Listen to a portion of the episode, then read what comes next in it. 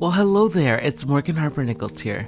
I'm an artist and a writer, and this is a space where I turn the lens on various topics and subjects in hopes to learn something new or see something in a new way. Today's piece is called Four Simple Things to Hold On to If You're Losing Focus. First things first.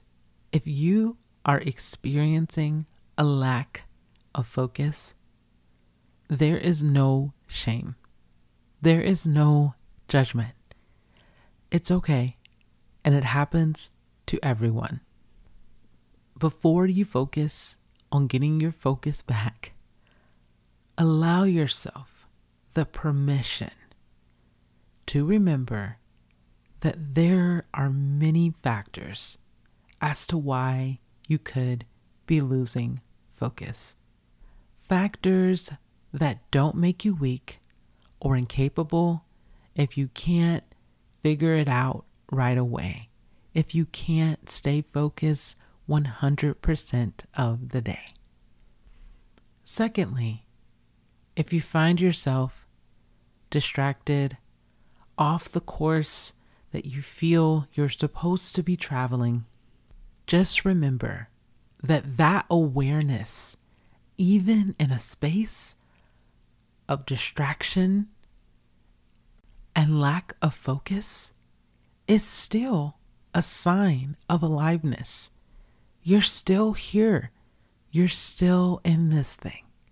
Even when it feels like you have been swept away by a heavy gush of wind, there is still room within for slow and steady growth. Remember, you are still here and there is still a way back. Number three, because there are so many factors as to why one might lose focus, there are many ways back into focus. Sometimes a lack of focus represents a lack of passion. Maybe you're no longer interested in the things that you're doing. Boredom finds you, redundancy finds you, and your mind wanders. And if you find yourself in that place, remember that sometimes life is repetitive, life is boring, life is dreadfully ordinary, and that's okay. We don't always have to be passionate every day. And also, we're allowed to change course. We're allowed to change our minds. We are allowed to wonder and be curious in this life. You may have been lectured in school and made to feel as though if you lose focus, that somehow means that you're worth less or you're not good enough. But in reality, we are all wired so differently and beautifully. And even if you sat in that classroom, in that setting every single day, that person does not know you well enough to determine the unique way that you learn and find focus. There is always room to find your way back into focus again without judgment.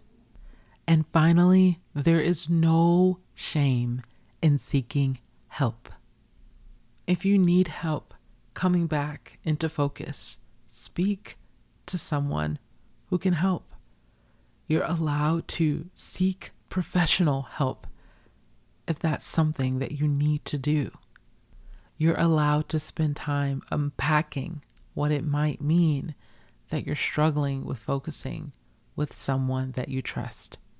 We need each other and we need these conversations we need to continually to remind one another that there are many distractions and reasons and factors as to why focus might be difficult. But it does not make us weak if it's something that we are actively working through. It does not make us weak when we have moments where our minds wander off, where we're thinking about other things. It's okay. There is room to come back there is room to come back at a gentle, mindful pace.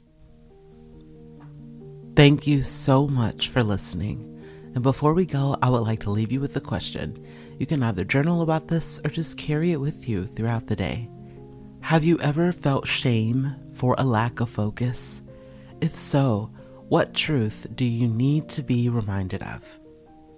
Thank you so much for listening.